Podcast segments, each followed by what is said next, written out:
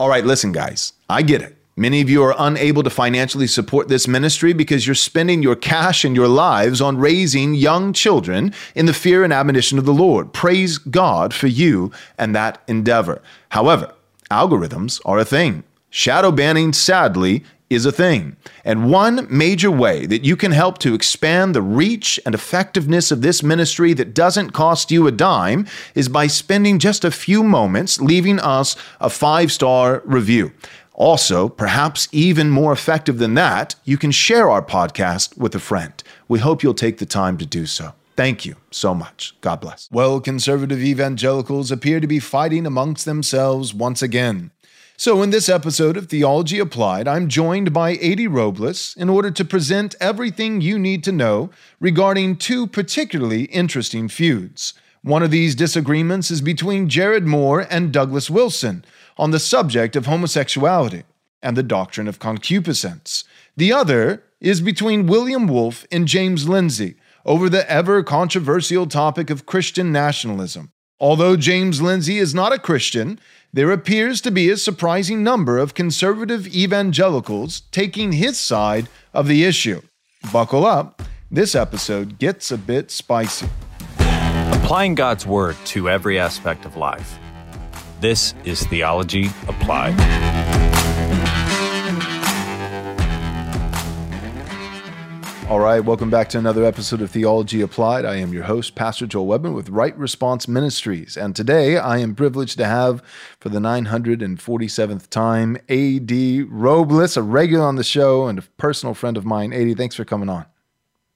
Excellent. Thank you uh, for having me. I, I, I asked Chat GPT here how I should introduce myself on a podcast, and uh, it's just taken too long to think. So yeah. I'm glad to be here. It's like John Henry beating the steam engine. You know what I mean? It's like it can't keep up with a true OG podcaster. You know, there's just there's no substitute for blood and bone and marrow. Yeah. So yeah, that's, right. that's, that's why right. we got you on here. Otherwise, you know, in the future, as it perfects itself, I'll just interview chat. What is it called? Chat GPT, yeah. Yeah, I'll just start interviewing a computer, you know. But for now, but for now, we're going to continue to use people.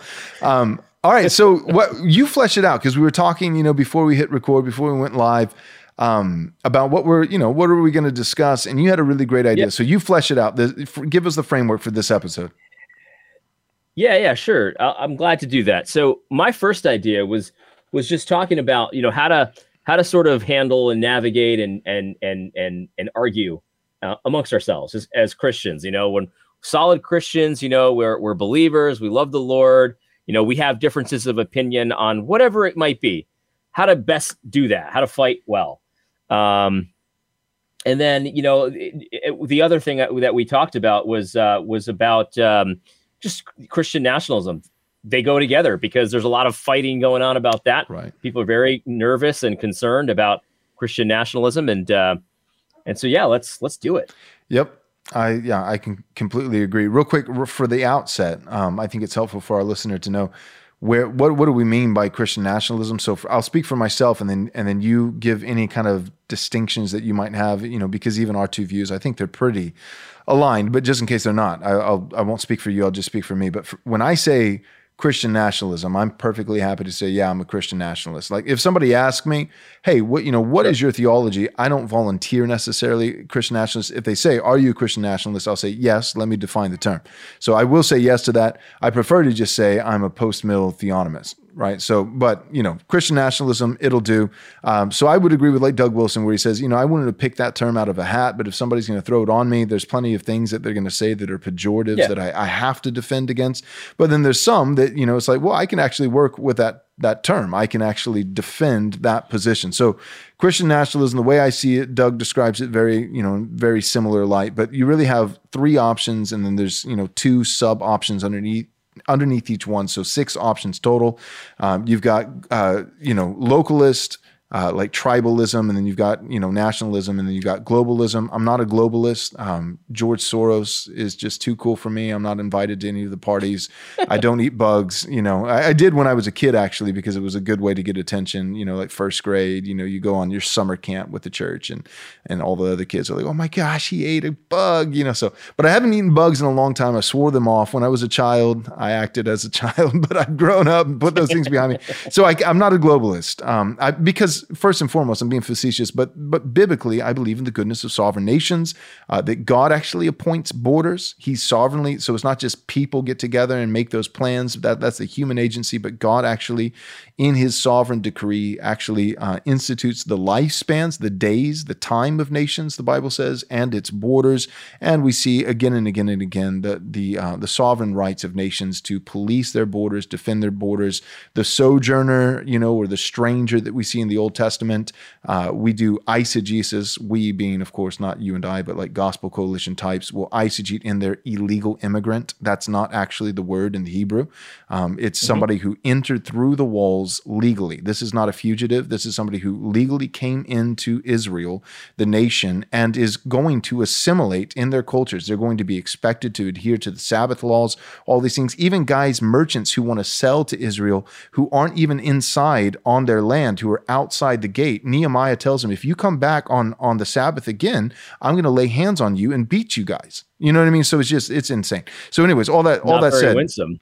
Yeah, that's right. So the point is, nations are totally biblical. And then tribalism, there's nothing wrong with a local mindset. You and I, you know, we live in a, a, particular place. We think about the nation, but we think about the world in one hand, but we're also thinking about our city, our county, our county, our state, even smaller than that, our neighborhoods, and of course our, our households.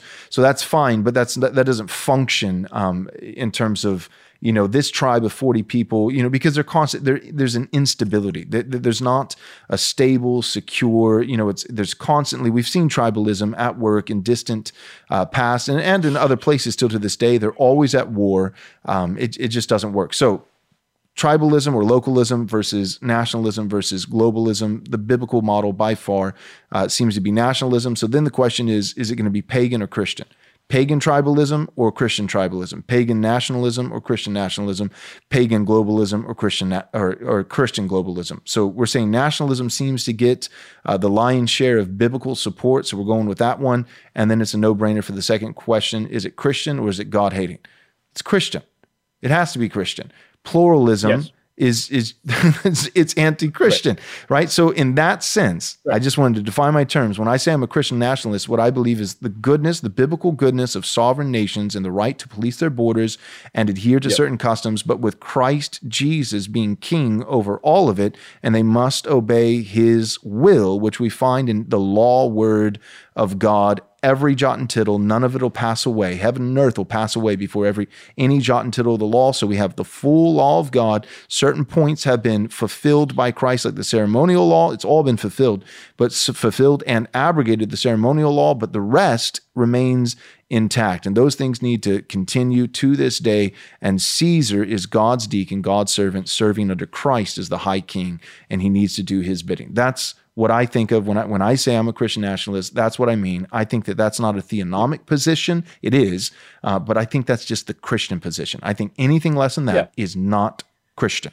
What do you think? Yeah, I I try to keep it very simple. You know, I I, I think that when you when you when you just break it down, you know, our nation and all nations should be self-consciously Christian. That's what they should do. That's the good thing.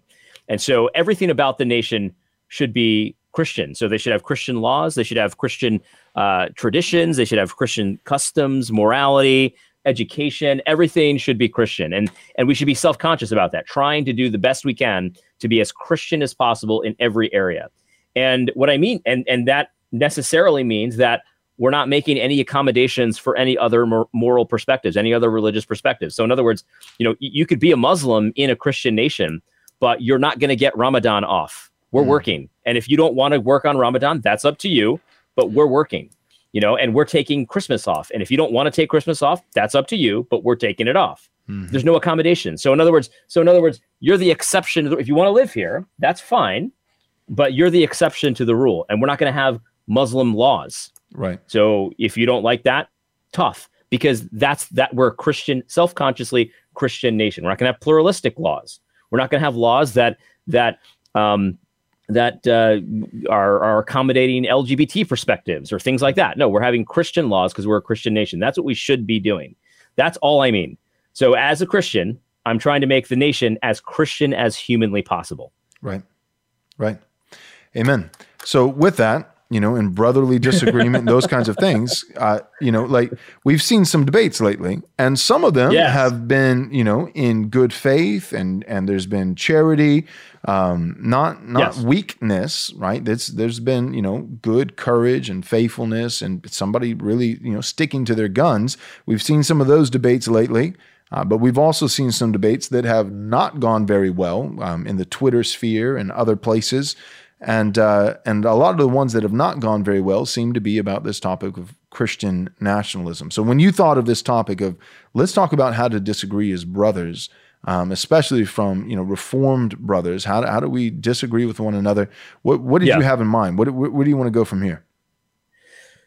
Yeah, definitely. Well, what I what I actually was thinking about when I had this idea uh, is is the debate that we we saw between uh, Jared Moore, Dr. Jared Moore, he is a doctor, I think. Uh, whatever, well, Pastor probably. Jared Moore. That's that's a better title, Pastor. Yeah, anyway, that's a better. So one. Pastor Pastor Jared Moore uh, and and and and Pastor Doug Wilson, or I guess he's Reverend Doug Wilson. um, and and basically the the controversy was you know about uh, same sex orientation, homosexuality, and the orientation of you know being a homosexual. You know what I mean? That that kind of thing, and whether or not that you know that orientation was I don't know part of original sin or something like that. It was just very very very specific kind of debate because I don't think anyone would say that Doug is pro uh, gay Christian, right? Like that's not like what people would say about him, but there is some difference in opinion there.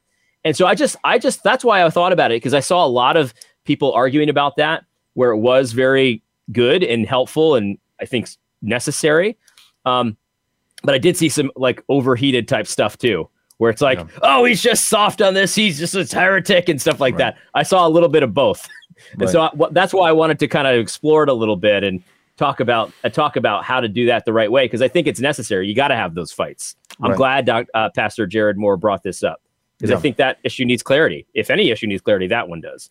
Definitely, and I think the the reason that it got brought up is you know, so like mutual friend of you and I, John Harris, you know, had Jared Moore on his show before he hosted the debate, you know, for, you know, informal, organic, you know, discussion slash debate between, you know, Doug Wilson and Jared Moore. But first, John did an episode where he had Jared Moore. They're talking about concupiscence, which to define that, it's basically sin at the level of desire, which is clearly a biblical principle we find in the book of James, you know, um, that, that sin ultimately it gets its start in our desire, right? Why, why do you sin? Is it not because of your evil desires? You know, you covet and do not have, so you commit murder. So these things can be tracked back to the level of desire. That's where sin begins. And so, so sin is not only sin once it manifests itself outwardly in terms of our actions or our speech, uh, but we can sin at the level of thought and we can sin even at the level of desires and certain urges.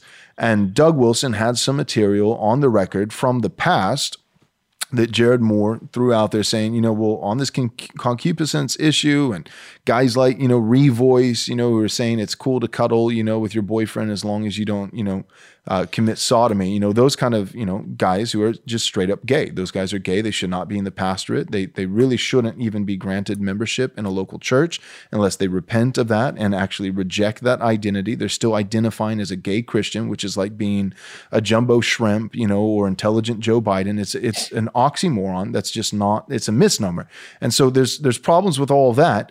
But for me, it's like Jared Moore threw him out there and cited some of Doug Wilson's older work. And, and one of the things that I just want to consider, because when they talked, when Jared Moore and Doug Wilson actually talked together on John's show, um, Jared Moore was super respectful and he and he kept pressing Doug in good ways that where Doug needed to be pressed.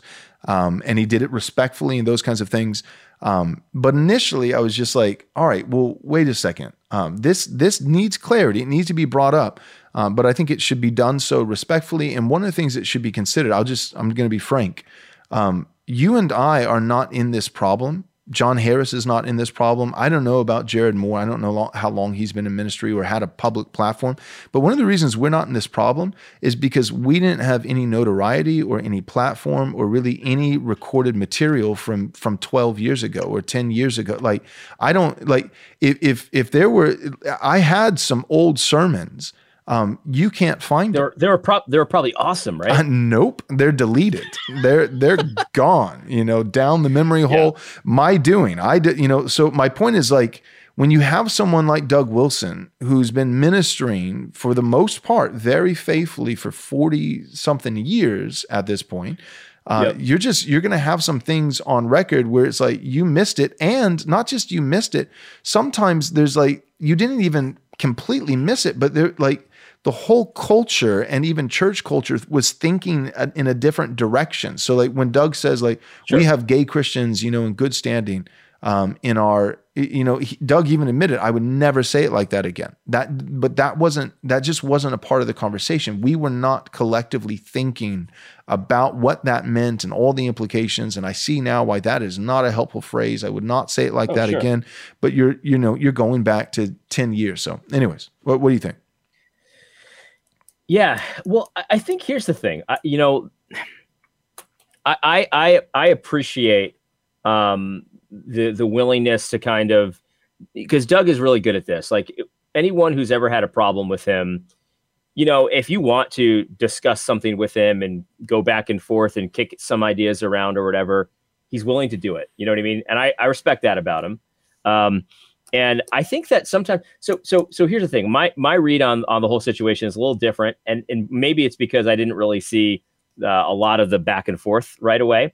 Uh, but I, I, thought Jared was pretty respectful. I think that right. you know there were some bombastic things said, um, and some of that, in my opinion, is to grab some attention, to get some attention to it, uh, which I think is is valid.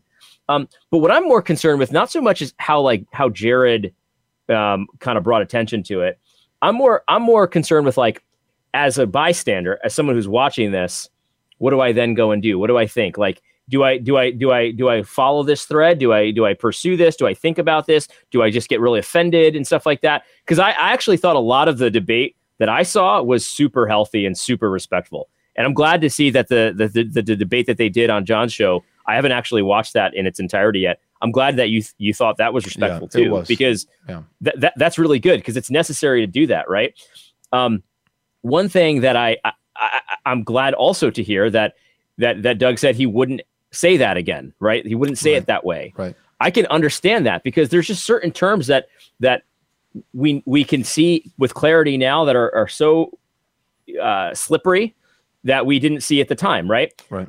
What I what I what I what I what I what I fear though, and this is what I wor- worry about sometimes, is where you kind of like you you I'm not saying Doug did this, but but this happens a lot with evangelical debates where they have something that they said that they regret saying, but they don't actually take it back. They just right. want to pretend it never happened. I know. See, that's what we can't do. That doesn't sharpen anything. Right. That just muddies everything. You know, where it's like, ah, you know, like it's out there. You don't you just pretend like you never said it and you change direction. That happens all the time. Always. And that's like what what I think needs to be avoided, like the play, because that's it's not. And, and and some people are like, well, it's you're not repenting if you're not acknowledging it. Uh, yeah, I guess that's true, but I'm I'm more concerned with like the accuracy here. So if you if you change your mind, that's okay. Tell me why. You know what I mean? Right.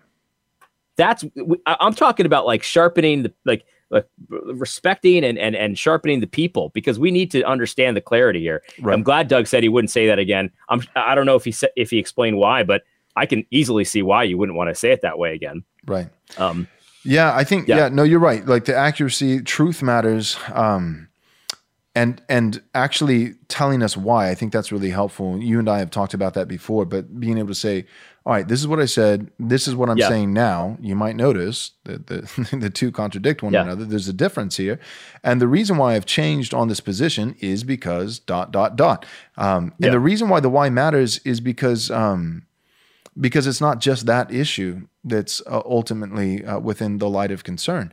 It's uh, oh, I, I want to see that you're the type of person who can think biblically um, and and actually is able to you know eat eat crow from time to time and exercise humility sure. and be thoughtful and these kinds of things because if i see you change on a position and and you tell me why how did you how are you more sanctified today than you were when you yeah. when you made the original remarks how are you more mature how are you more uh, theologically astute how have you grown how have you improved? Um, if you can convince me of that, or even at least give like some some basic reasoning for why, or just acknowledge it. Some people exactly. don't even acknowledge that they've changed. Right, which is like, like to, I, I, think of yeah. Al Mohler, right? Like he's now this bastion for cr- Christian nationalism, right. apparently, and he hasn't even acknowledged the fact that he's was totally woke yesterday. Right, like it's like it's like it didn't even happen. It's just it's just a, it just magically goes away. Like that's what I want to avoid, and and that's why I I, I kind of wanted to talk about this because I think that even if you disagree with Doug Still, which I think a lot of people do, I don't think anyone can say having that conversation on John Harris's show wasn't healthy. That was totally healthy, and that was great. And and I had some great comments on on one of my videos recently that said that they think they've pinpointed the the actual disagreement because there's a lot of agreement, but then there is actually a substantive disagreement. Yes, and he kind of pinpointed it and, and and and I think that that's healthy, man. When someone can look at the debate and say, "I like these guys, both of them," and now I think I figured out why they disagree. That's so helpful. Yep. You know what I mean? And oh, dude, it was helpful just, for me because you know, like I I I like Doug Wilson, and so I, you know, naturally, sure. my I have a presupposition. I like Doug Wilson because I like what he said on other issues and blah blah blah. So I found myself just you know from the outset, I'm wanting to agree with Doug. I want him to be right. And hearing the dialogue between the two of them was really helpful for me because, you know, and I'm happy to say this publicly. And part of the reason I'm happy to say this publicly is Doug has enough humility to like if I disagree with him on something, he doesn't care, you know, and he'll he'll still, you know, he'll still come interact. on the show. Exactly. He'll still come on the show and we still have some measure of relationship, which is great, you know, because he's yeah, he's not a, you know, snowflake. So all that being said though, like uh, Jared Moore, you know, you know slowly whittled him down to get to exactly what you're expressing to get to that okay here's actually the disagreement and i was like yeah. dang it Doug's wrong. I disagree with Doug. I, I agree with you because because what it came down to is just the initial urge. Because Doug kept giving like this example. It was he did say exactly like this, but in principle, this is what it was. So it was like, well, if I got a guy, you know, who um, has has a, a moment of temptation, you know, to to look at gay porn, right? And um, uh, but he, you know, uh, is very quickly, you know, in 15 seconds, he shuts that urge down. Um, he, you know, he he was on the laptop, but he doesn't click on anything, and he he closes his laptop, and um, then you know, praise God, um, and he doesn't need to confess that. Um, and and Jared Moore just kept pressing. He's like, well, and and and the and the example kind of changed to where it's like, um, well, if there's a guy who just has one second, not fifteen, that was crazy, you know, like, but one second, and you know, but then Jared pressed again and said, like, but that's that urge is the sin. That urge sure. is that one second, the, the sin. Yeah. And Doug saying, well, that's the sinful nature. And I would have a, yeah. a few problems with that. Number one, Yep. Um, yes, we have a sinful nature. We believe in that. We're totally depraved from the womb um, until Christ saves us. Uh, but one, we have a new nature now. We're new creatures in Christ Jesus. Uh, sin still resides within the members of our being. That's Romans 7. So there's still a sense of what sin, but this is something people need to understand. According per Romans 7, and the way that I would read Romans 7 as somebody who's thoroughly reformed on, on the doctrine of total depravity and these kinds of things, um, Romans 7 is is essentially saying that that the Christian is not totally depraved. And I think that's something reformed guys need to get out of the, you know, it's like, well, I'm just totally depraved. Are you saved? Because if you're saved, you're not totally depraved. Now, you what you still have is you still have the flesh.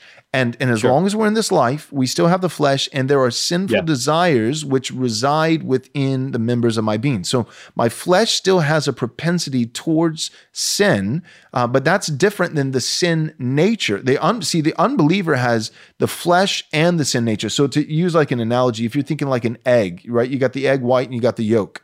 Um, you know, and, and let's say they're both bad you know like um, the the the unbeliever has the the white you know the white you know uh, egg whites and that's Yeah. the flesh and and that's bent towards sin. It, it has a propensity towards sinful desires.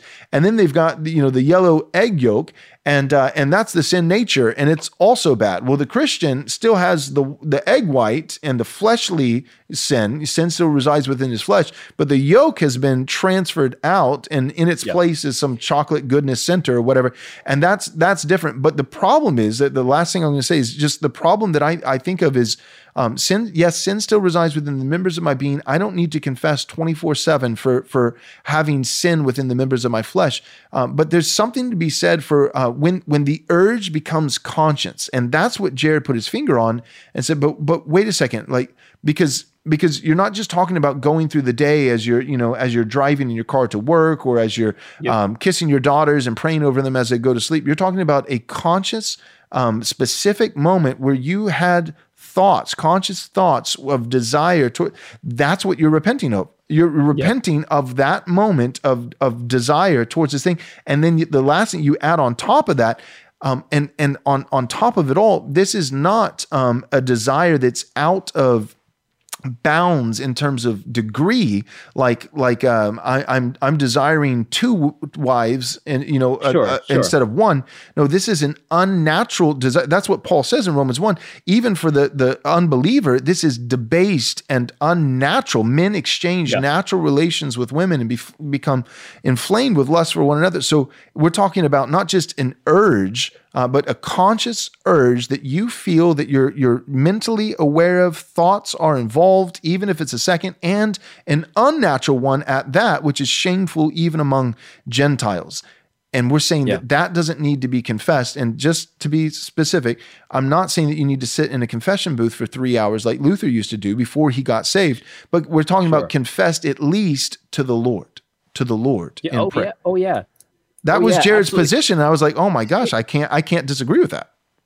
And and so here's the thing and this is why this is so healthy for us because you know we i'll be on i'm just going to be straight up keep it 100% honest with you here. So when i saw this controversy uh, i kind of was like oh no infighting again. That's kind of my that was my initial reaction right and jared had already kind of requested to come on my channel and i was happy to have him because i'd had him we had had him on reform jellicle when that was a thing a long time ago. And um anyway so i was like almost like oh no and he's going to be on my channel now. Now i'm going to get in this controversy. Like i was almost dreading it for like m- maybe more, a little more than 15 seconds. I'll, I'll, I'll give you that. A little more than 15 but when i thought about it you know a second time i was like you know that reaction where i just don't want to cause any trouble i have that. I believe it or not i have that reaction all the time.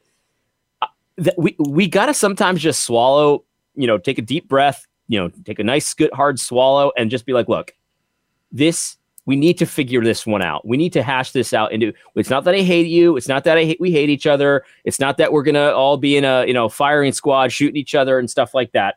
This is the definition of ironing iron sharpening iron and it's not necessarily a peaceful process all the time yeah i don't know if you've ever seen somebody make a sword uh, uh, joel but it's violent you know what i mean? There's there's hammering there's sparks flying it's yeah there's heat.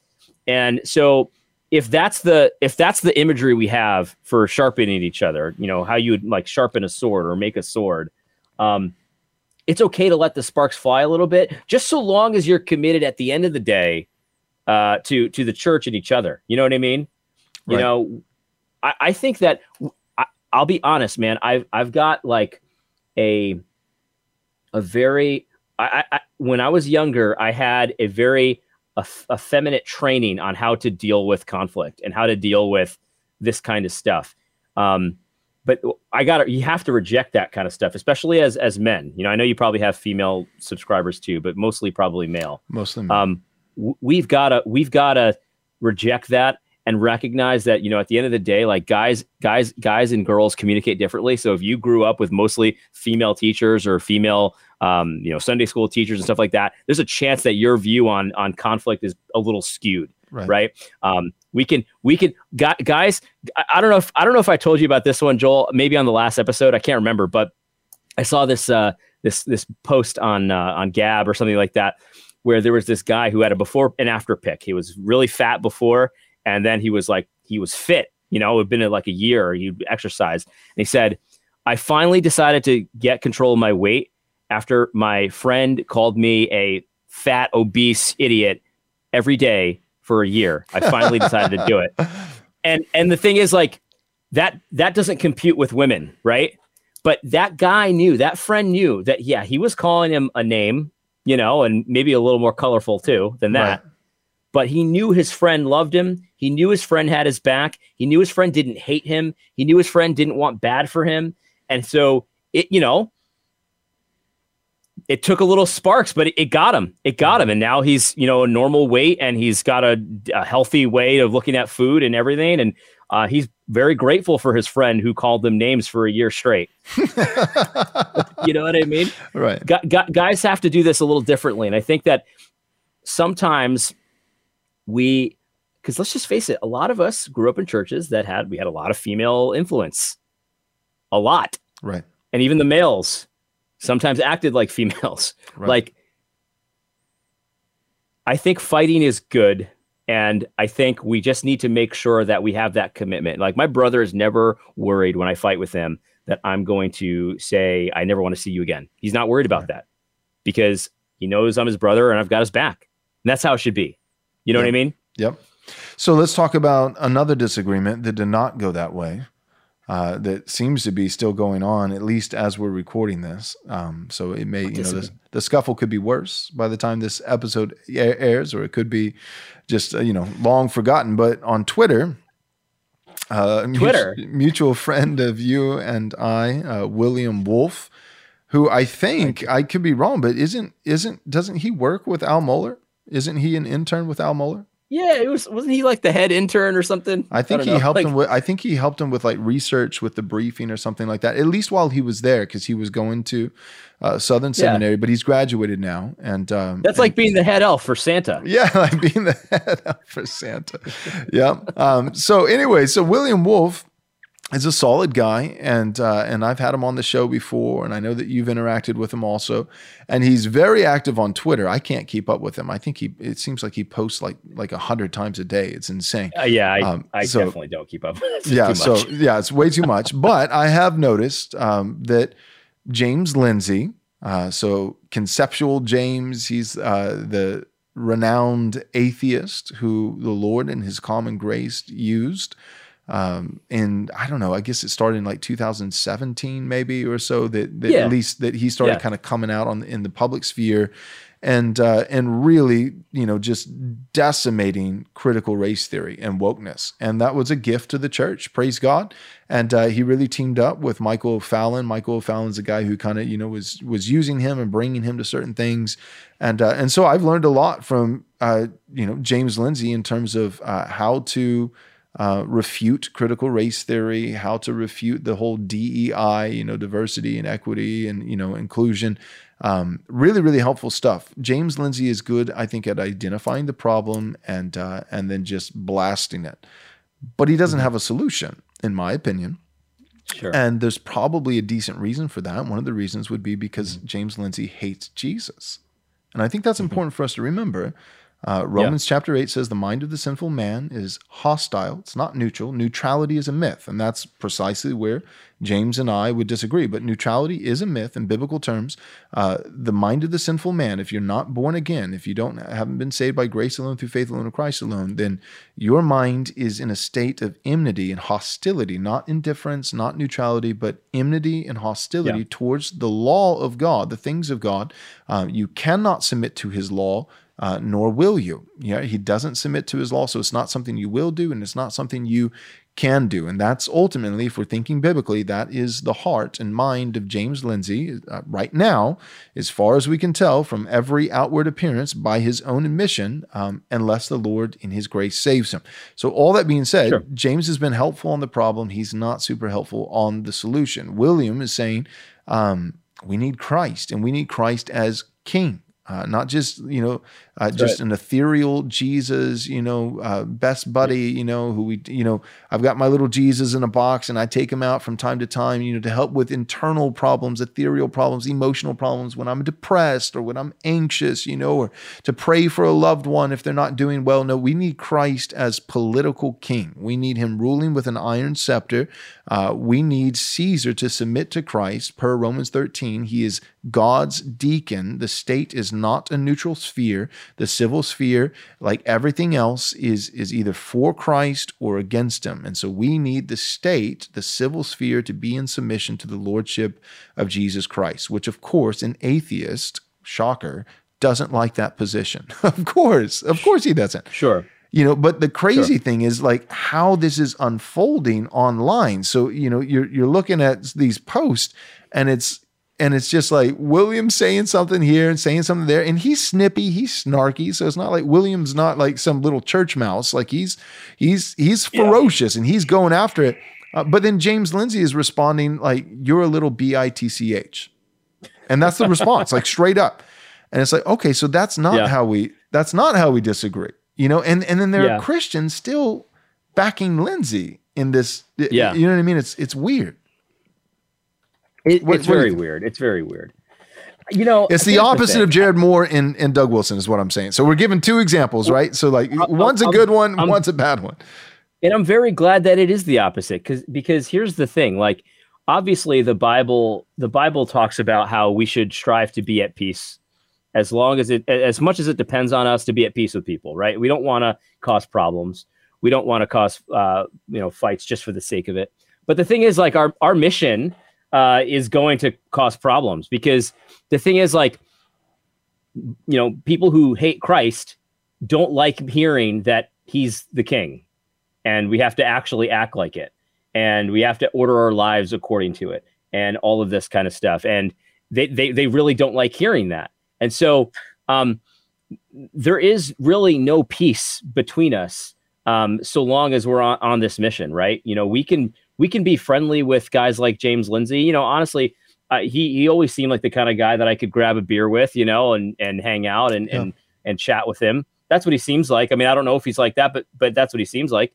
Um, but at the end of the day, we're just coming at at this from completely different planets. you know what right. I mean? Very different planets, and so um, any any agreement we have on on anything, you know, is it's it's really kind of just agreement on the surface more than anything. And so, of course, you know, it's not surprising to see responses of like like that, like where right. he's just kind of cursing and you know, you know, making jokes and stuff like that. that that's not surprising. Um, I, they're really it shouldn't look the same as Jared versus Doug Wilson right. because it's a total. They're, they're, they're just com- coming at it from completely different perspectives. Well, we have a different standard. That's, a completely that's what it comes down to. We have a different standard for everything that we do, including how we disagree.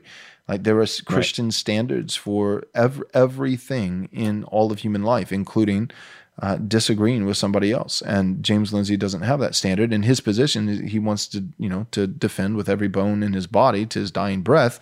Um, yeah. No standards. That's his. That, that's that's what he wants to give his life for. Is that um, that you know like that freedom of speech means absolute freedom of speech you can say anything yeah always when, the reality is it's not you know Rushdoony is so helpful just that whole you know catchphrase of it's not whether but which there's always going to be a reigning sure. orthodoxy there's always a, there's always going to be a theocracy see that's the crazy thing is that like oh well we don't want a theocracy um, what do you think the, the branch Covidians for the last three years have been all about? You think that's yeah. not a deity? That's not a religion? Of course, it's a religion. It's certainly not science, right? It's the science, TM, right? Which is sure. which is a religion. There's nothing scientific about it. You know, take the booster, do this, do, like with without backing anything up. And if you disagree, what what happens to you? Well, you get freedom of speech. No, you don't.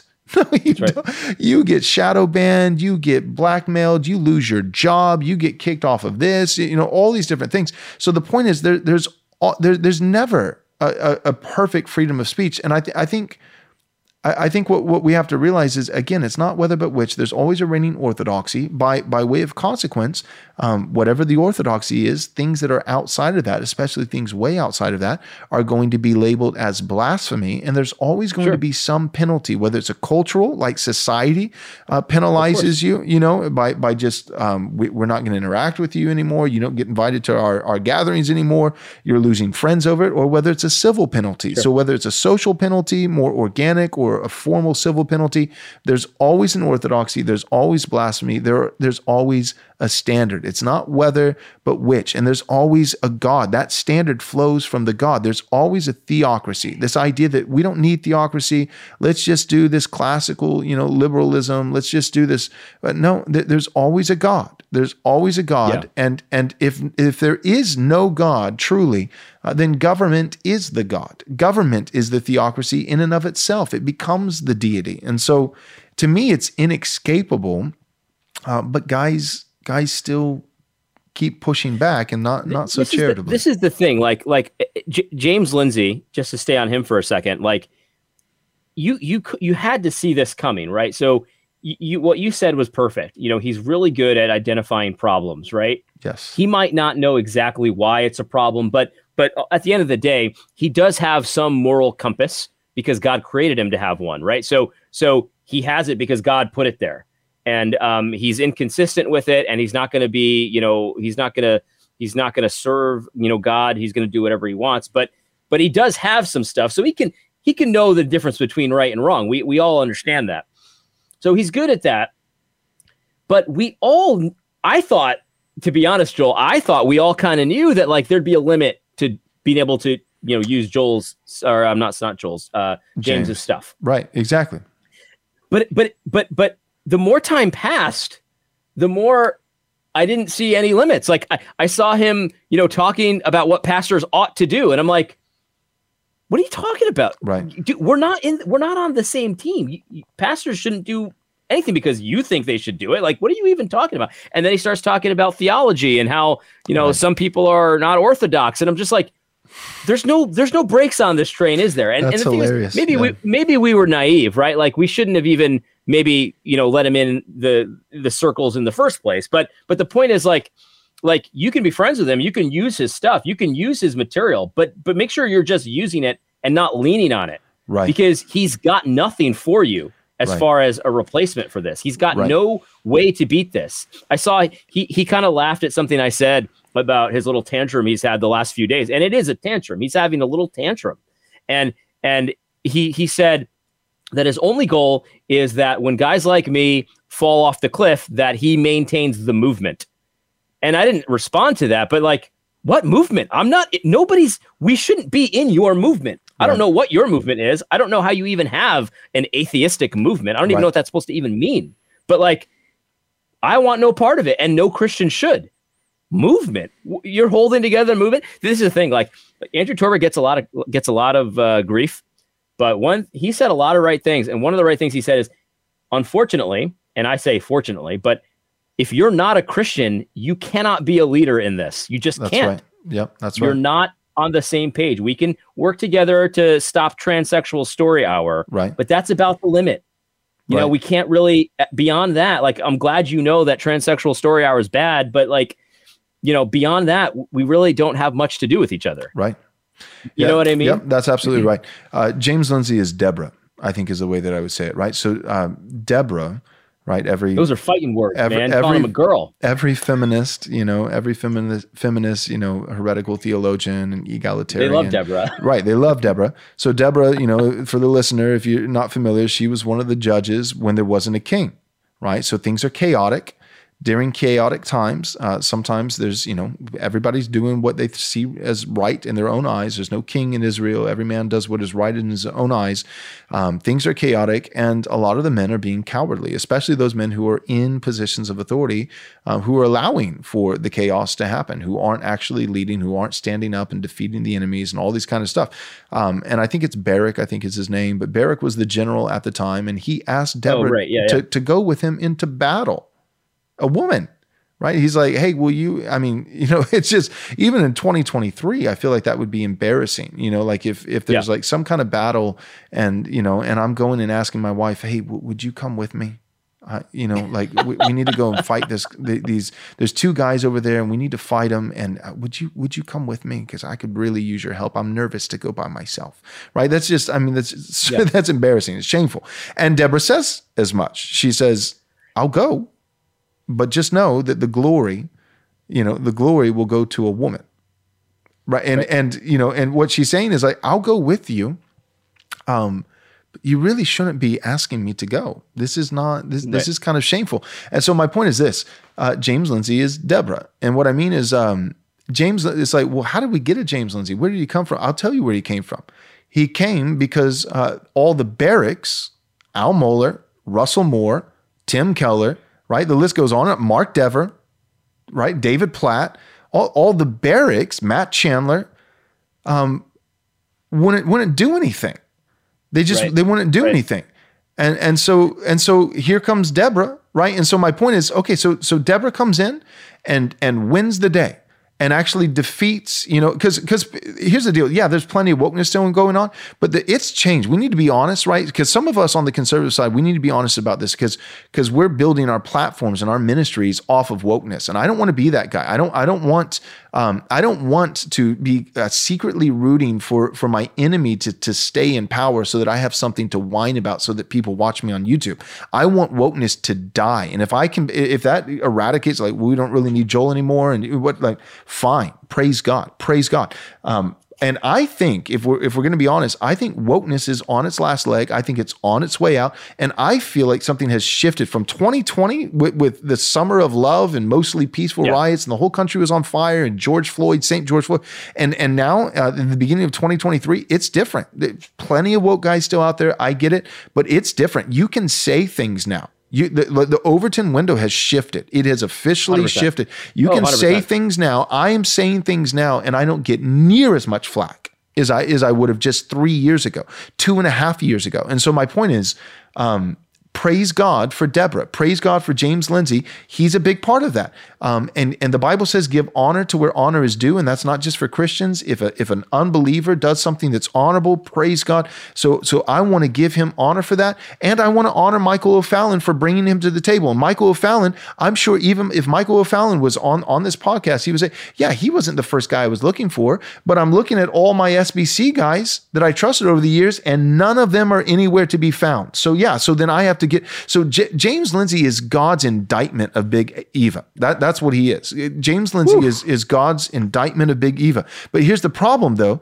Um, God's judgments are are um, well you just when god sends a judgment it's it yeah. squelches evil but it also it also shames the cowardly righteous who were standing on the sidelines and now we're into the shame uh, right so god sure. uses the hammer of james lindsay the deborah you know the the indictment against Big Eva their cowardice and all these kind of things and he crushed up wokeness um, but now we as christians we have to deal with James Lindsay because he's been let in the door and given prominent spotlight right. because all these other guys who the Baraks who should have been fighting weren't fighting, um, and and now we're we're trying to say, well, okay, but here's the deal: we we our goal was not to get back to the 1990s, like our goal's yeah, a little little bit bigger than that, right? Yeah. And, and we're not even trying to get back to 1776. We're we're not trying to get to a principled uh, principled pluralism.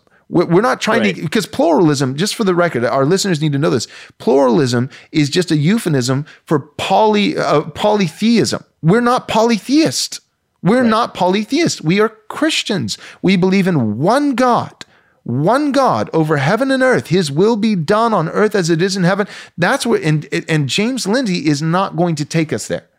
And the only reason James Lindsay was helpful at all is because we got so far off the rails. And I'm talking about the church, judgment, when God sends judgment, it starts with the church. The church got so far off the rails that an atheist who spent his early life trying to take out Christianity, the new atheist movement, I mean, hating Christ, an atheist was, was an improvement from, from, Say it like that. A guy from the new atheist movement trying to take out the church as his life's mission. We got in such a bad position as the as the evangelical church. That guy was an improvement on the Southern Baptist Convention. You know what I mean? Like that's you know, to, Yeah. if I can put it that way.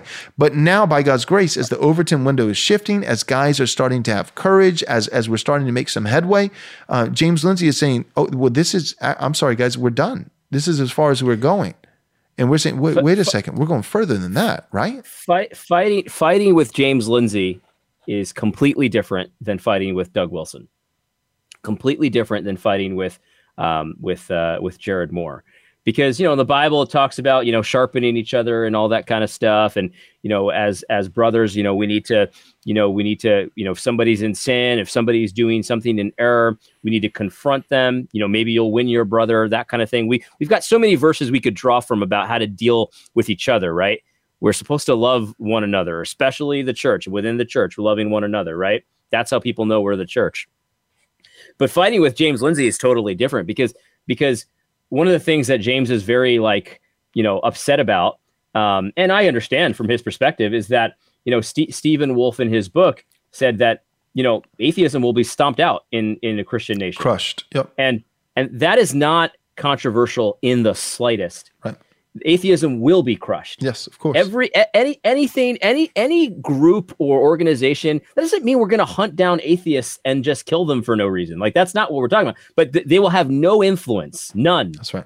in a Christian nation's our traditions, our laws, our customs, and all that kind of stuff. Right? Our Right. education. No, they will have no influence. That's the goal. And the thing is, so when you're fighting, so he doesn't like that. He's very upset about that. But the problem is, he's a fool, and so the Bible tells us how to deal with him. You don't answer him, uh, lest lest he you be just like him. So you don't act like he acts when he calls you a little, you know, or whatever. You can bleep that out. Sorry. Um, you don't respond in kind. You know what I mean? You don't make fun of him in that way. You don't, you know, rip him in that way. You can zing him, obviously. I'm not saying you can't zing him, but you, you know, but you, you don't answer a fool, you know, according to his folly, lest you be just like him. But you do answer a fool according to his folly, lest he be wise in his own eyes. He needs to be put in his place. Is Yeah. bottom line. He's not as smart as he thinks he is. He's not as clever as he thinks he is. In fact, he is a fool. I cannot think of a, a a less respectable position to hold than atheism. It is Right. the least respectable position you That's can right. have. It makes much more sense to be a Muslim. It makes much more sense to be even a, a, a, a um, what what is the one from Utah? Mormon. Oh, Mormon. Yeah, yeah. Mormon. It makes more sense to be a Mormon. It makes no sense to be a Mormon. It makes no sense to be a Muslim. But it makes more than atheism is is the bottom rung. You, if you if you have a creator who's made himself known in everything he's created, everything, and you re- and you decide, you know. I'm not, I'm, I'm gonna reject that.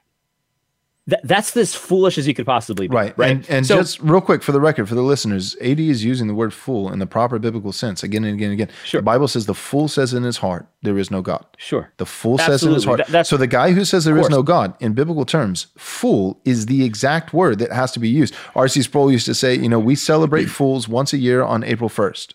Right. Uh, and, you know, and, and, right. April Fool's Day. And so he, you know, he said April 1st, it should be called National Atheist Day. Right. And so April Yeah. 1st, we can, you know, we can get James Lindsay, you know, a birthday card and send it to him in the mail or whatever. Like, because that is the fool according to scripture. The fool says in his heart, there is no God. And we don't need fools leading the way. And if fools led us and helped us to destroy a, a bigger fool, right? That's what it was. It was a smaller fool destroying a bigger fool. All that means is like, well, th- thank you. We, we, we can, we can be thankful for that. Um, but, but we don't then go and make him king, right? So, so if Deborah goes with Barak, uh, it's the, to the shame. It's not to glorify Deborah. Um, it's it's an indictment uh, to the shame of Barak. And when they come back and win the battle, what you don't do is you don't then uh, make Deborah queen. You don't crown her and say, and now uh, we're, we're going to have a gynocracy. We're, we're now we're going to be led by the, the, having this woman win one battle worked so well that now we're going to be underneath female leadership, a female dictatorship for for now on for the for the rest of Israel's future. No, that that's not what you do. What you do is you say thank you, Deborah, and then you say shame on you, Barak, and and may this never have to be needed again. That's and, what you and do. the thing is like I, I and and we don't have to pretend like Like, you know, listen, do I want James Lindsay to be, you know, at Tom Ascol's church one day and hear the gospel and for God to change his heart and for him to accept the gospel? Absolutely, right? I, I absolutely do. And if James was just going to go quietly into the night and you know you know I, I, just take my hat off to him and i would i would never speak his name again. I, I don't know him like that right? But i'm sure people around him do and and they you know they're they're ministering to him and they're they're preaching the gospel to him and all that kind of stuff. I'm sure they're doing the right stuff. I'm sure michael fallon is doing the right stuff that he ought to be doing as a christian. But the reality is he's not going quietly into the night. The reality is that he's decided to take up arms. He's yeah. decided to fight. And when the fight comes to you as a christian I mean, you meet him, you meet him there. That that's your mission. You know what I mean? And so um, he needs to be put in his place. He needs to be defeated. Um, his arguments, I read through some of them, and it's just like I remember this because I used to, you know, argue with atheists in in in public and online. I used to I used to go to colleges and and argue with you know punk atheist kids. You know, they thought that were they were the smartest things ever. I remember this. This is the old village atheist stuff. Right. I get it. you know what I mean? And it's like it was always there. It was just kind of put off to the side when he was focused on this woke stuff. Right. But the reality is, he's a village atheist and needs to be dealt with. And I, I, I, you know, listen, I know he's got people, Christian, solid Christian people around him, and I, and I pray that they're reaching out to him because um, what he's doing now is just it's embarrassing. Is really what it is. Yeah, yeah. And the pro- I think part of the problem though is that um, I want to be careful with how I say this, but part of the problem is that um, if every Christian went to James Lindsay and said, "Friend," because um, you're not a brother, but friend, uh, you're under the just condemnation of God. You, you need to repent of your sins. And what you're saying now, you've helped us this far, but you're not helping us anymore. Uh, what you want to bring us back to, culturally, politically, uh, philosophically, is is exactly what got us here in the first place that leads to this. And we're not interested in just winding back the, the we're, we're not just we're not just interested in somebody who, who can take us from stage four cancer back to stage two. We want someone who can cure cancer. Um, but the problem is, not every Christian is saying that. You, you, like mm. Christians, we're divided uh, because mm. we don't want the same thing. You and I, AD, see, you and I, we want Christ as king over not just our nation, but every nation in the world. We want the nation, the nations are his heritage. Uh, we want the nations to flock to him, to, to, to, we, we want, we want the whole earth to be covered with the glory of God, with the knowledge of God as the seas, as the water covered the seas. We, we want, um, we want his rule. We want his reign, and we, and we want to see his will done on earth as it is in heaven. Um, but it's yeah. not just that we have a, um, a disagreement on that point with with James, we have a disagreement right. on that point with the majority of evangelical Christians. Yeah, the truth is that there's a lot of Christians that are public atheists. In other words, they in their public life, there's literally no difference yep. between them and the classically liberal atheist and the classically liberal Muslim and the classically liberal whatever Mormon. Um, there's literally no difference in their public life, and that's a big problem. that, that's a huge problem. And um, one of the many reasons why this thing has to be hashed out, you know, aggressively. Yep. Yep. Absolutely. All right. Well, so Doug Wilson, Jared Moore, good, good way to disagree. That said, I found myself on Jared Moore's side, which was a bummer because I love Doug. I mean, I, Doug Wilson has been so well, faithful and done so many great things. And this is so, this is know, the thing, Joel. But I did disagree I, with him. I, I find myself in a great spot because I um I, I've I've disagreed with Doug I think twice, and this is one of them, and the other one was something to do with COVID lockdowns. And I gotta say, I've come out on top both times. So, oh I mean, wow, look at you! So the, see that's the beauty is um, if if you want to be when I pick all the battles exactly. I you, win hundred percent of the time. Exactly. If you want to be Doug Wilson superior what you do is like right because there's a trillion theological positions and implications. So what you do is you haven't thought of half of those. You just read what he thought about it and say yep yeah, that's pretty good. That's my position. Thanks for doing all the legwork. And then on the two positions and then on the two positions that he actually is wrong on is probably only two on those you say look at me. So I'm just as good as Doug Wilson Wilson two. You know, so, Plus yeah, two. Yeah. So maybe it's three. I don't even remember, but yeah, that's that's how you do it. Right, That's, that's how you do it. that's That's, how a- you write about everything. That's exactly. You, You just only you just ride ride things. his coattails on every issue for the last forty years except for two. That's that's where you take the opportunity to distinguish yourself. There's Doug Wilsons of the world. Yeah. We're grateful for those guys, but then there's me. anyway, so but know, that that was a good that was a good way to disagree. Doug was wrong. And we're not saying it's a Yeah. good way to disagree because because in the end of that disagreement they came to the same conclusion. That's not what we're saying. We're saying what, what Yeah. the whole point of this episode is to say it's not that Jared Moore and Doug Wilson disagreed well because they eventually came to the same conclusion. No, that that the episode left off with with you know when they got on there with John, they still disagreed. But it was good because number one, we got to substantive arguments to where someone like you or I, right, the third party watching, could actually learn Yep. something. It was actually helpful and useful, and it helped me figure out what I thought about that uh, particular issue. And it was charitable. It was loving. Nobody was saying that Doug's a heretic, right? A ton of people say that, but they weren't. The, the guys in that Not- not conversation were exactly. So, so I, I, you know, and Doug, Doug wasn't calling them heretics. That was good. And then the James Lindsay and William Wolfe and the other guys who've jumped in the ring, right? Everybody's, you know, seems to get in a tiff every now and then with James Lindsay. And you know, I, you know, me and I had Stephen Wolfe on my show uh, not William Wolfe, but Stephen Wolfe, who wrote, you know, the, the case for Christian nationalism. And I remember James Lindsay, as soon as he got out of Twitter jail, uh, you know, he had he had had like a um, he well, he just posted it. You know, he like shared the link of of me and Stephen Wolfe uh, interviewing him on his book, you know, about Christian nationalism, and he said, uh, "These are the the Fed ops, you know, who who you know whatever. Like this is a this is a, a I- psyop or what? I don't know what he, but he was literally like saying un- this can't be real. It's, un- it, it's unreal. It's like I'm telling you, it, it, it's just so amazing. I don't know, Joel, if you spent any time arguing with atheists. I like I said, I, I went to college campuses. I even went to that atheist uh, rally in DC they held, uh, the Reason rally. I went there, um, and I rem- I just remember listening to some of the speeches and talking to people. It's just like these people think they're so smart and they're idiots.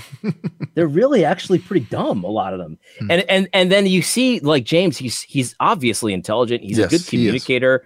And and and and this thing has turned him into it's a psyop. Everything's a psyop. Like he's gone. He, Right. lo- he's look. He sounds crazy. yeah, Like, and, and and the thing is, like, I'm sure there's agents involved in various things. I I, I still believe that that whole situation with um with um what's his face? Uh, it's not even worth mentioning, but that whole controversy with uh, Stephen Wolfe's friend and all that. Oh, I, I yeah. think that there was. I think there's something going on there. Um, I can't prove it, so I can't really give you why I think that. But but but I, I'm sure there are some like ops going on. I mean, why wouldn't there be? These guys are sick. right. But like, he just sounds crazy now. He now he sounds like a village atheist. This is the Right. old school stuff that I remember back in the day them talking about. right. Do you ever read his? Do you ever read Joel the uh, the handbook for creating atheists? One of his one of his friends wrote that. Mm. That uh, Professor uh, Peter Boghossian. Yeah, I know who that is. Yeah, but I, I So that's one. Of, uh, him and James are pretty close, I think. He wrote this book called a, a, a Manual for Creating Atheists. It's basically he he envisioned. I I kid you not. This is this is where these guys are at. Mhm. He envisioned creating. You know how like we have a lot of street preachers, Joel. Mhm. And you go out, you preach the gospel, you do you know apologetics a lot of times, and those conversations come up. Um, he was going to create what he called street epistemologists to go out and convert people into atheism. uh, you know, and, Right. and he they were street they weren't street preachers, they were street epi- epistemologists. He wrote a whole Right. book about it, and it's like you're crazy, dude. you're actually a nut. That's what you are. Yeah. You're Well, he, he just well, it's it's exactly what Jesus says. You're either for me or against me. There is no neutrality, and I think that's what's important to remember is that at the end of the day, the person who is not with Christ is somebody who. Um, they, they, don't want just uh, a neutral playing field where everybody can you know go along to get along. No. Uh, no, they, they want to convert people to atheism. They they want to spread uh, the joy of hatred of God, right? That that you know they, Yeah. that that's that's and they, what pro- they and they promise you freedom. You'll be a free thinker, you know, and things like that. It's pretty evil. Um, it, you know, I'm joking about it because it just sounds so stupid. You know, street epistemologist, but it's pretty evil. And I'm not saying. I'm, by the way, I'm not saying Lindsay was associated with that. I don't know that he was or not. I'm just saying like this is the level. Like these are like the big thinkers in atheism. This this is what we're dealing with. right. So it's like Yeah, Which you're going to create an army of street epistemologists. I'm sure that's going to get off the ground. Do you remember when they tried to do the, the church thing? They were going to do the Sunday meetings. Do, do you remember that, Joel? No. They had a whole movement called the Sunday meeting and it was going to be just like church, but not church. They were going to have a, a motivational speech uh, with a, an intellectual person. They were going to sing songs, atheist songs, uh, unto the atheist God. I don't, I don't know. Maybe, maybe like rock song. I don't know what they were going to do, but they, they, they envisioned this whole thing where we're going to have Sunday meetings for atheists. You want, want to know how long that lasts? Probably, probably, probably two weeks because two it's weeks. stupid, yep. and everybody knows it's stupid. Yep. I don't know. Maybe maybe it's still going on. I don't know if it really lasts two it's, weeks. It's, but funny, it's dumb. It's funny you said the epista, uh, you know, the epistemologist, you know, like versus, street epistemologist, yeah, yeah, versus a street evangelist. How you said like how it's evil, and and just just to clarify, if somebody's saying, well, you're saying that's evil, but you know, the atheist thinks that you doing evangelism is evil. This is why objectively they're not um, equivalent. They're not equivalent because um, from the atheist giving, you know, and I'm not going to straw man it. I want to steel man uh, the the opposing position. Um, the best that they could think is that uh, religion is oppressive, right? That, that religion is like a shackle. So people who believe in the triune God, um, you know, these are oppressed people, these are shackled people, and they're not as happy as they could be if they were liber- liberated from religion. But by James Lindsay's own position, by his own admission, um, Christians are fairly happy people in America. And the history of America being predominantly Christian and Christian people, and you know, in the 1950s, uh, these are people who are reasonably happy. So, uh, you're, you're really what you're talking about is with your street epistemologist is taking people who are reasonably happy, but maybe making them a little bit happier uh, because now maybe their conscience isn't beating them up quite as much.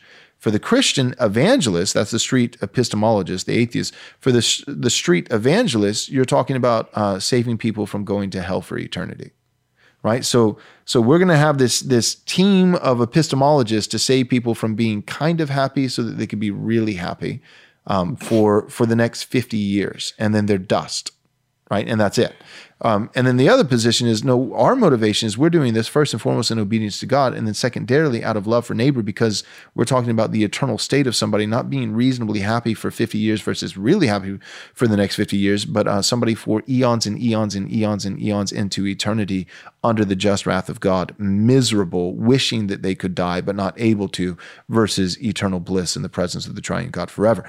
Like that's that's the difference. So the point is, um, yeah, that like it the atheist could say of the Christian evangelist and say, I disagree with what you're doing, but you can't call it evil. You could call us insane, you could call us confused, you could call us wrong, but you can't call it evil.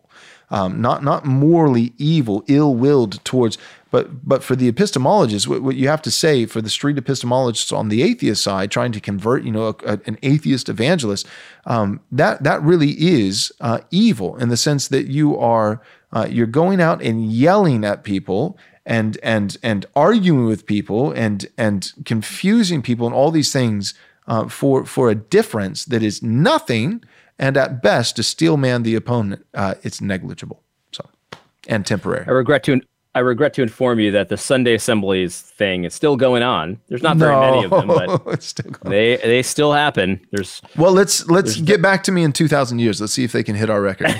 that's right. That's right. Oh man, the closest one to you is in Nashville. Sunday Nashville. Assembly, Nashville. I'm surprised there's not one really in Austin. Dumb. Honestly, surprised. Yeah, there, there's there's there's very there's so few of them. So, but uh, yeah, so I re- yeah, it looks really dumb. So at least it's at least it's still dumb. Yeah. Well, there you go.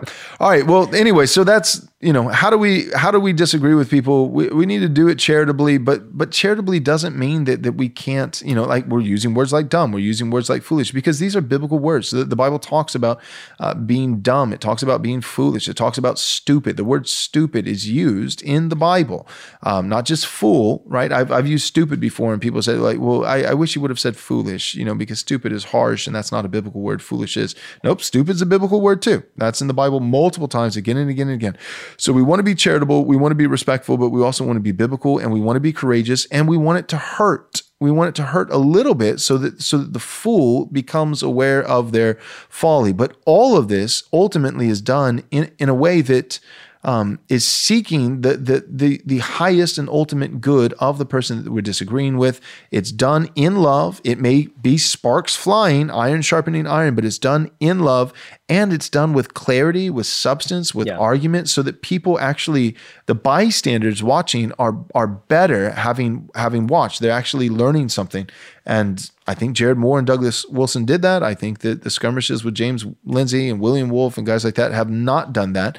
And it shouldn't be a surprise because in one debate you have two Christians, in another you have Christians versus someone who, in their inmost being, hates the Lord Jesus Christ. And we should remember that. Well, yeah, ultimately, you know, obviously, we're not trying to destroy, um, you know, Doug Wilson or Jared Moore. Obviously, we know that they're our brothers. We're trying to help them, and it's honestly, it's the same with James. You know, we don't want to destroy him, and we don't want to destroy. Um, we do want to destroy his arguments, but we don't want to destroy him. But James does need to be uncomfortable with his with his foolishness. He needs to be un- made to feel uncomfortable with uh, with his denial of Christ and um and whatever that takes we we we don't want to hurt him but sometimes it does take your your your your pride to be hurt a little bit um to re- to recognize your need you know people need to sometimes be brought to the precipice before the the solution the antidote the the the the way is is apparent to them you know I, mean, I know that worked for me i mean i needed to be brought to like the to the lowest I've ever been, you know, in order for me to to really recognize how depraved I was and how how how much need I had. You know what I mean? Yeah. The prodigal son needed that. The prodigal son came to the end of himself and then he remembered, oh wait, you know, like you know, my dad is actually good and I can, you know what I mean? Like I can actually live there, you know, like Right. and some people need that. And and the thing is like, you know, again, you don't want to like curse him out or, or mistreat him or lie about him or do anything like that. Um, but but there is a certain amount of roughness that someone like that needs. I mean, you know, it, it's it's it's there, and he needs to be brought down a peg or two. His cleverness isn't going to save him. You know, his Right. his his his fake morality isn't going to save him. Like his this mission, this movement, whatever he thinks he's leading, it's not going to help him at Right. the end of the day. Uh, he Right. needs to deal with his sin, and um, you know, I, I- I hope I hope the people around him are are are are are loving him enough to potentially even walk away from him if they need to. Right. Yep. I hope so too. And the reason why it matters is because in James Lindsay's world, the two gay dudes who adopted two boys and sodomized them and trafficked them with other gay guys to sodomize, that can happen.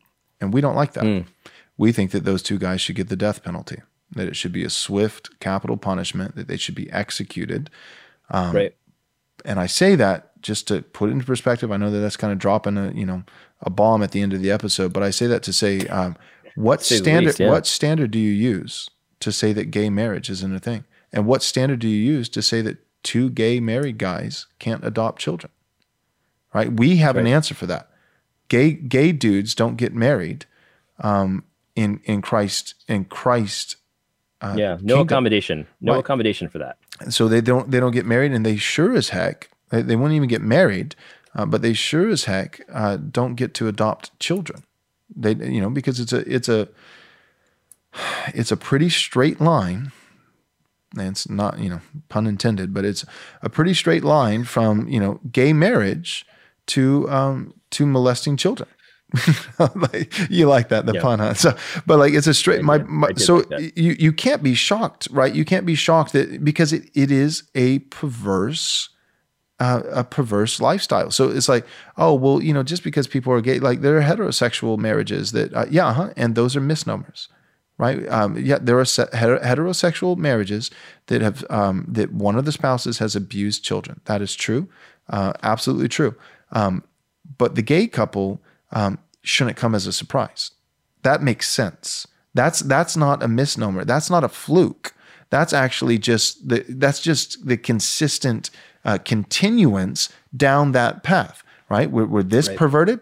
Why not be a little bit more? And so my point is just to say that uh, James Lindsay, his world would punish guys for sodomizing uh, children, but it wouldn't stop two guys from getting married, and it wouldn't stop those two guys from adopting children, which puts them in the very situation for something like that to happen in the first place.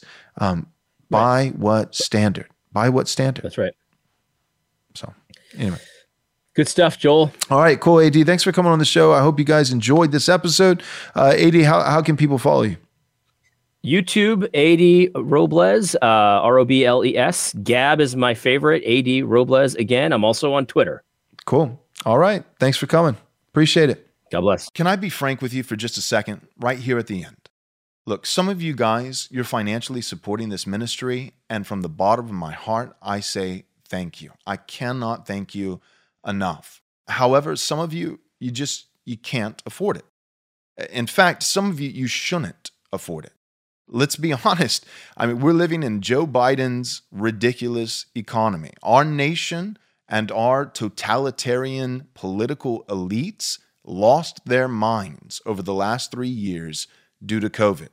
We have written checks that we simply cannot cash. It doesn't matter if people change the definition of a recession. We are living in a recession right now, regardless. Some of you are struggling to afford a carton of eggs at the grocery store. You cannot support financially this ministry at this time, nor should you. But you could still help us tremendously. I am asking you, please, if you're willing to do so, take one minute of your time.